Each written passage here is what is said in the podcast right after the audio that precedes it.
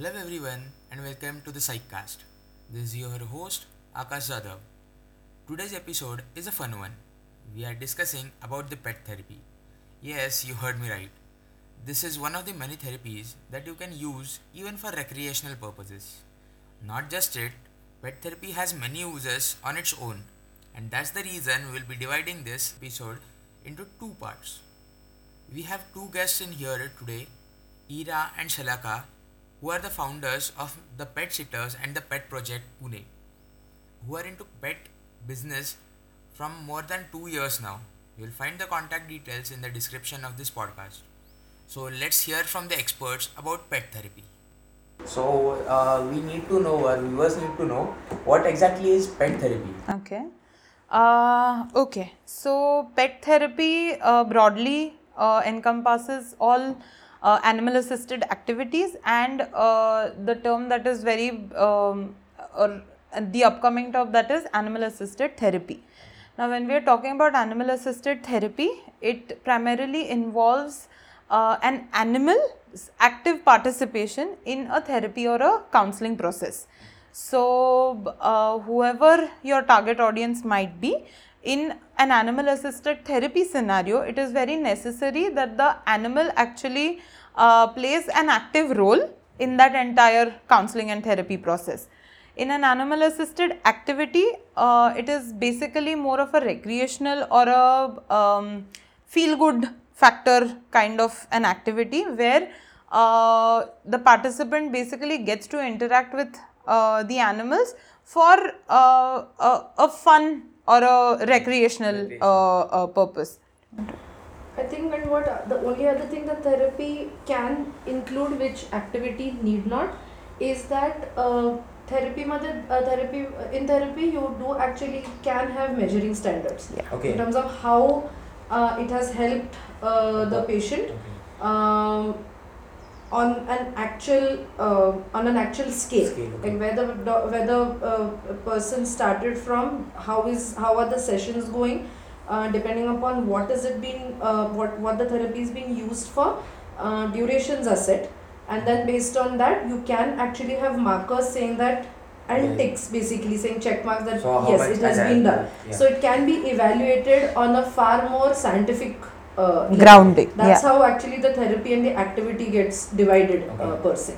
Yeah. Uh, and what exactly it is used for? I mean, the pet therapy. What is the specific areas that it can be used? Any patients? So, uh, like any other alternative form of therapy, uh, animal assisted activities and animal assisted therapy generally uh, help enhance quality of life on uh, four larger domains that is your physical, your social, your emotional, and your cognitive.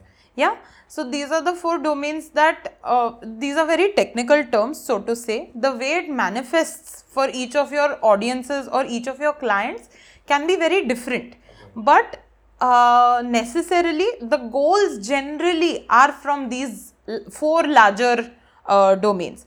So, what is it used for? It can be used for uh, anything, right from phobia reduction, it can be used for uh, mental health uh, betterment, um, generally enhancing a quality of life, say in a dementia care or an old age home uh, kind of scenario, or it could be just teaching young children compassion, what is the right way to behave in a social setup, and things like that. So, your goals can be very varied in this entire thing, but it somewhere basically then finds root in your four domains that is cognitive, social, emotional, uh, and physical. So it doesn't have a uh, complete impact, as in a perfect impact that you can measure.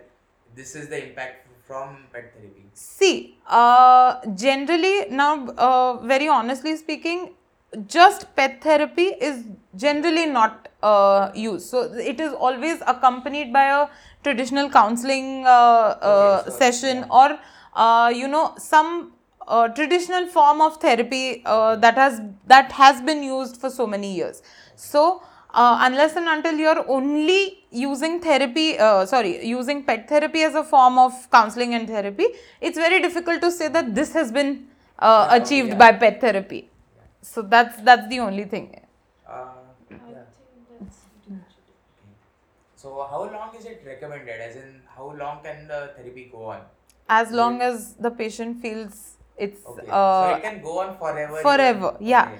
So that's, I mean, that's to give you a very simple example, that's also a large part of uh, why people actually bring home pets because that presence or because that uh, companionship that the pet brings to a family is something that the family basically uh, grows with. It actually uh, enhances a general family uh, uh, interpersonal relationship uh, scenario as well, which is why uh, it could, I mean, there is no set duration uh, at all. It could last from one hour to to- all your life. yeah. Yeah. So uh, basically, people have the question that uh, can and does pet, getting a pet at home help in any sort of uh, mental health for even children and for even adults? I think getting a pet at home um, helps. Okay. That, I mean, as a as a complete sentence, yes, Yeah. it definitely helps. The reasons why you're getting a pet at home is what actually uh, matters the most. Okay. Now, um, we've seen people uh, where, uh, or families rather, where uh, if I have to pick up, say, two examples where uh, if there is a uh, child who comes with, say, an autism spectrum and on, on a very severe autism spectrum, which also means that the child is not somebody who's going to be um, non dependent after, say, year four or five. This child is going to be dependent on the parents, which are the primary caregivers Yeah. in such a case. Um, uh, for a for a far more elongated period, as against my child is now five years old and now he's going to start regular school right Yeah. so you do get your first five hours off then you start getting your eight hours Yeah. off because the child is set onto his his or her own schedule um, in such a case um, what matters most is uh, how many people in the family are actually going to be completely for the animal. And an Okay. animal I, it could be a cat it could be a dog it could be fish um, Okay, it could be rabbits it could be guinea pigs it could be just about anything or birds also for that matter. But the point is that there is a certain amount of dependency that even this pet is now going to put on the caregivers Oh, right? Yeah. so one what is the time that you're ready to take on that second level indep- uh, dependence considering you already have somebody who's going to be dependent on you? So there's a lot of mental space that even the pet occupies at Yeah. any given point in time it might be varied in terms of times like maybe a f- maybe fish don't require like a walk Yeah. uh, but yes you still need to do the fish tank cleaning you still need to uh, feed so in terms of time taken in a 24 hour period it's say 2 hours Okay. huh? but as against a dog who takes 2 hours or maybe 3 hours every day for 7 days a week without a holiday yeah. right so the uh, what is it that the family is going to bring in uh, Okay. for that pet actually makes a far more important um, um, that's actually far more important to us when we are suggesting that okay fine now that you've tried pet therapy for so long and when they do come to us saying that uh, would it be a good idea for us to get we actually want them to sit and evaluate as primary caregivers saying how much time are you now going to be able to give to this new person who is entering your life who's going to be again dependent on you for the rest of their life right? Are you one are you ready for that commitment? Because for some parents it's just a matter of just about now my child has started going to say an all inclusive school or a special needs school whichever way it might go. And just as when they're starting to get their 3 and 4 hours of the day free they probably don't want another dependency to come their way at that yeah. point. So that's one uh, way of looking at it in terms of whether they should go in for it or no. Second in case of i mean if i have to take a completely different example of say there's a um, senior person at home uh, who say uh, is um otherwise alone has say lost uh, an immediate spouse or immediate family member or there's a major say catastrophe that's happened in the family because of which this particular person is just generally down on morale now looking at all our schedules currently nobody really has the time i mean if Yeah. unless and until you're willing to take time out nobody has the time so in such a case, if you if there is a pet at home, this senior person, now typically if I have to look at it, like say my grandparents who are probably 80, 85, they don't really see too many of, I mean all of us at extended hours because everybody is doing their own schedule. My parents are doing their own schedule, I'm doing my own schedule and they are pretty much left at home alone. In such a case, the companionship of a pet actually helps them Okay. yeah in a way that here is somebody who I can talk to through the day. Okay. Here is somebody who say if I'm working in the kitchen, this dog is sitting with me in the kitchen. If I'm working, if I'm done with kitchen work, I now go and sit in the living room. I'm watching TV. This dog follows me uh, while you're over there. So security aspect being Yeah. completely out of it. What we are basically talking about the fact is that there is some uh, semblance of a relationship that they build Okay. with this with this animal that they've decided to adopt or take in depending upon what age, and they have their own individual um, setup that they do. Like the way we grew up saying that like and, and the dogs or, or other any animal also learns to very quickly negotiate with who can give them what Okay. like uh, because this lady is going to be home or this gentleman is going to be home through the day separation anxiety when this person leaves will be the highest. Um, or if something happens to the dog the older person is probably far more concerned about it. And there is and because the pets are also giving them back that companionship because they're listening to them they're following them around which otherwise the family doesn't really have the time uh, to do. So it does keep them mentally occupied also to a certain extent. It keeps them a little bit physically active. Okay. yeah. Uh, it keeps them mentally challenged because they have been given a they have been given a responsibility to take care of that dog for those eight hours till the time say their children come back home from work. Yeah. so has my dog eaten? Has say uh, the, has the dog walker come in and taken this dog out for a walk? Um, is he uh, does he look a little sick or do, is he is he falling well? Has he passed his motions? So it gives them a certain sense of responsibility which basically keeps them mentally occupied so technically there's nothing wrong with this person Yeah. it's just that there is a job that I have to do. And that actually makes them feel very useful in a larger uh, uh, uh, scheme of uh, conduct. And that actually keeps them going. Oh. Okay. Yeah, so as against, I mean, you could be watching TV through the day, which is also Yeah. fine. But the fact is that there is somebody alongside you and you're just randomly having conversations. I mean, all households, from what I know, will have conversations with their dogs. Yeah, ir- irrespective. Dogs, cats, Yeah. uh, fish Any- also for that matter. all of that. Any animal. So that sense of belonging that sense of responsibility actually takes them that's where that comes from. The quality of life improves for them. Because here is somebody who's still dependent on me because that's what they've probably always wanted to do. They've always learned to take care. Like you know our grandparents have always learned to take care of that Yeah, that's how that's how our entire upbringing has been. So that gives them so in terms of whether it's a right or a wrong decision to get a pet at home i think a lot largely depends upon um, one are you willing to take in that additional dependence uh, factor on you at this stage of life where one you've as mentioned you've just about gotten free from one level and your caregiving responsibilities have come say a notch down. And at the same time trying to figure out whether the quality of life of this family is going to go up. Okay. only then. So there are times where we've known where the children come in they go to their rooms lock the doors and then they're doing their own thing. But because there is a dog this child will then go down and play. Okay. Yeah. or the, he will involve himself like you know say in a training. This i'm talking even in a normal family. He will involve himself in training. He will go and show off his dog to his friends. Yeah. Like you know saying that oh my dog i've taught this new trick to my dog so it again it comes the social, Social, uh, uh, yeah. uh, fabric basically which gets developed so um, it will help for sure um, it's that the circumstances around it have to be very well thought of when Oh, you're okay. getting one at home So basically, Yeah. it's like getting an infant. getting so, an yeah. infant who's going to be an infant for a very long time like Yeah. you know yeah so that the, the effort uh, the time and the responsibility has to be equally shared by all family members who can do it to be very effectively uh, take it over yeah. Okay.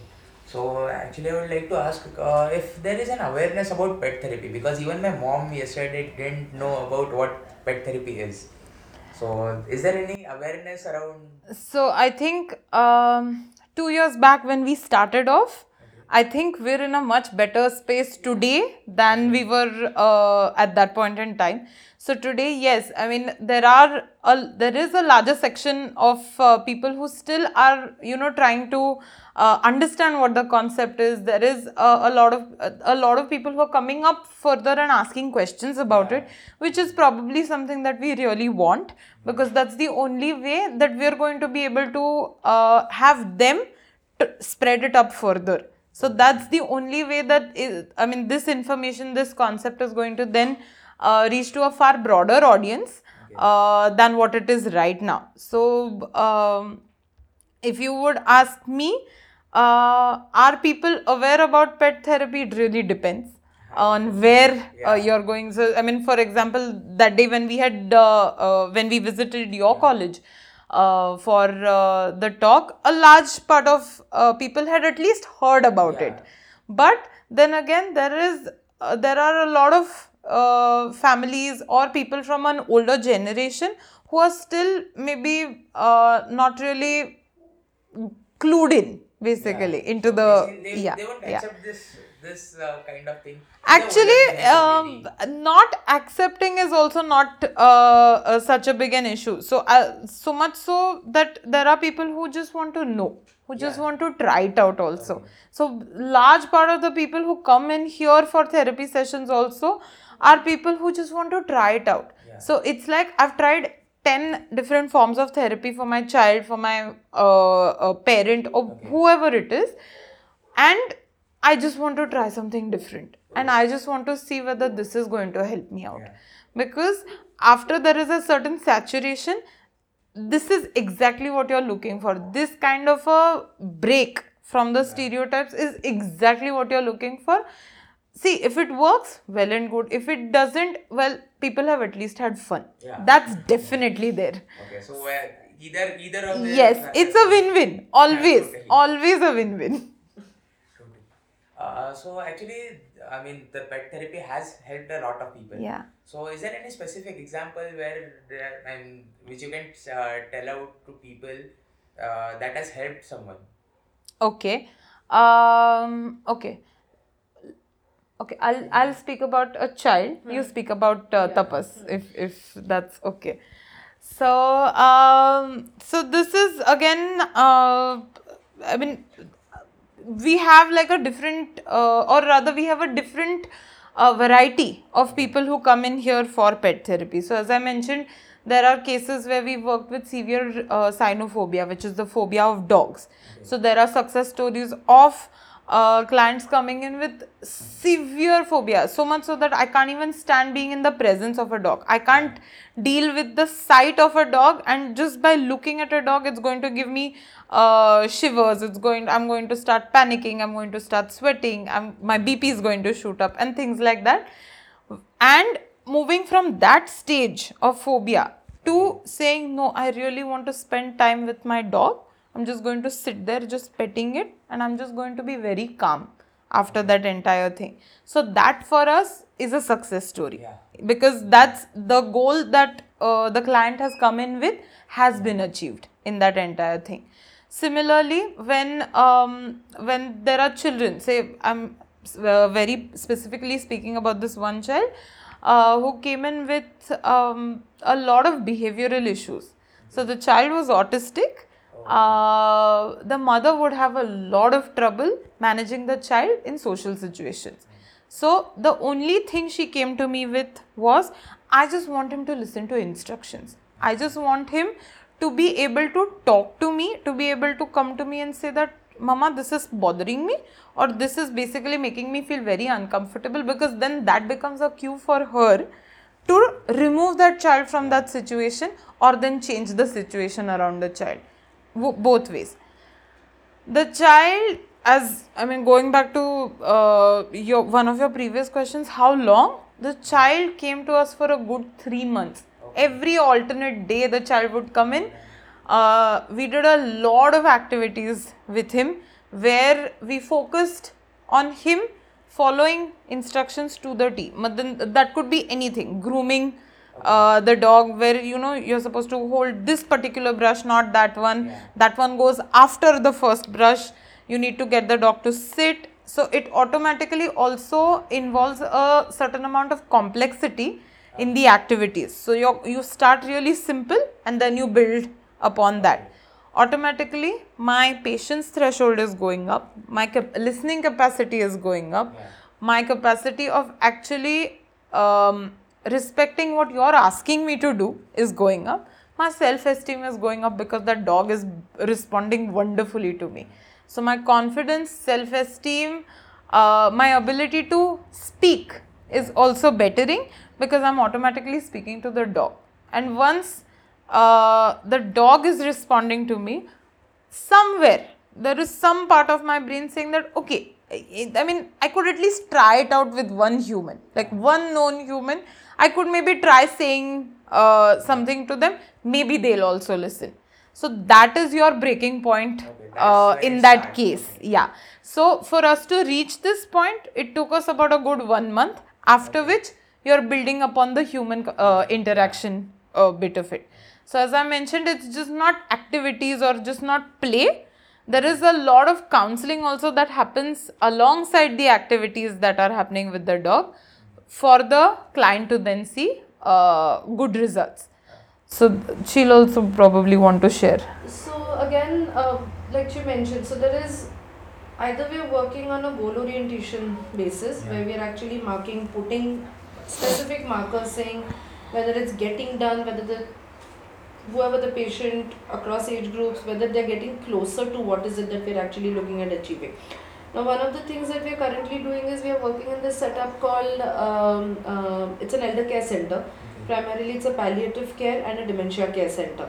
So, uh, the kind of inpatients that they have were staying, and it's an in-house, it, it stay in uh, uh, place basically. It's not like people go in and uh, come back every day. So uh, over there, what we are primarily doing is we are there, we are going there purely on a feel-good factor. Now here we are talking to people who probably don't remember what they've eaten in the morning. Uh, two, they'll have uh, what we call selective amnesia, where they will remember um, life till a certain period, and then after that, uh, it's basically you've completely. I don't know the technical term, but it's like it's like you know you have your memory starts Okay, fading out, and then it becomes completely lost. So um, now when we started off, we were being told that you have to be prepared for the fact that these people might not recognize you the second time that you come in because obviously that's a setup uh, that we are entering. So what it means for us is that uh, one between the two of us we decided that we are going to take the same dogs because if at all there is any association that has to get yeah. developed that's how it will now and we've now been doing these sessions for the last almost six months twice a a month is what we go over there and over a period what we've realized is that basically for them that visit what it means to say 80% of the population who we are going and meeting over there is that there are dogs and they're going to come and interact with us. Yeah. Some of them remember what we done like two weeks back and they'll say maybe uh, refer to it at some level. Um, some people have told us the same stories over and over again uh, because they've seen their dogs and because they probably remember uh, that uh, they used to have a dog and we've heard their dog stories over and over again.